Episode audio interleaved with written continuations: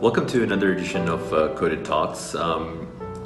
Today's subject matter is less related to technology, more related to children and education today, and how historically, children are very stressed in the environment that they're put, because the education systems, or traditional education systems, all are geared towards examinations and tests, and less so towards creativity, I feel. And as I mentioned in my previous Coded Talks episode, I believe a child should be left to create. They should be left empowered in a way to be responsible for their own quote-unquote career, so to speak. And by career, I mean their education history of or the future of education that they will go through.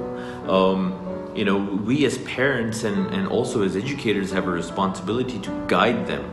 But I think that the children have their own set of skills and emotional intelligence to navigate the planes that they all come across. So, I've come across a lot of articles recently about how parents are more involved in rat races, and they want their child to perform the best and get A grades and star standards and what have you.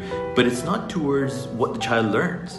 It's more towards what a society wants certain aspects to be seen, and giving the child unnecessary stress. And as the child grows up and becomes more and more independent, going on towards the high school years, the independence can also become a bit more dangerous, because the stress can lead to depression and can lead to so many other negative aspects. I mean, this is so true in the emerging market world, and even in the world for that matter. I mean, we see so many unfortunate incidents and events and reports negative towards that. So I think it's our responsibility to change education, and which is why something I personally believe in and what I want to do, and create an environment, a learning, a fun, nurturing environment for the child, so they they want to go to school, they want to learn, they want to create, they want to invent, use their ideas, and question everything, and make mistakes, and be happy to make mistakes. There's nothing wrong with making a mistake. You only learn when you make a mistake,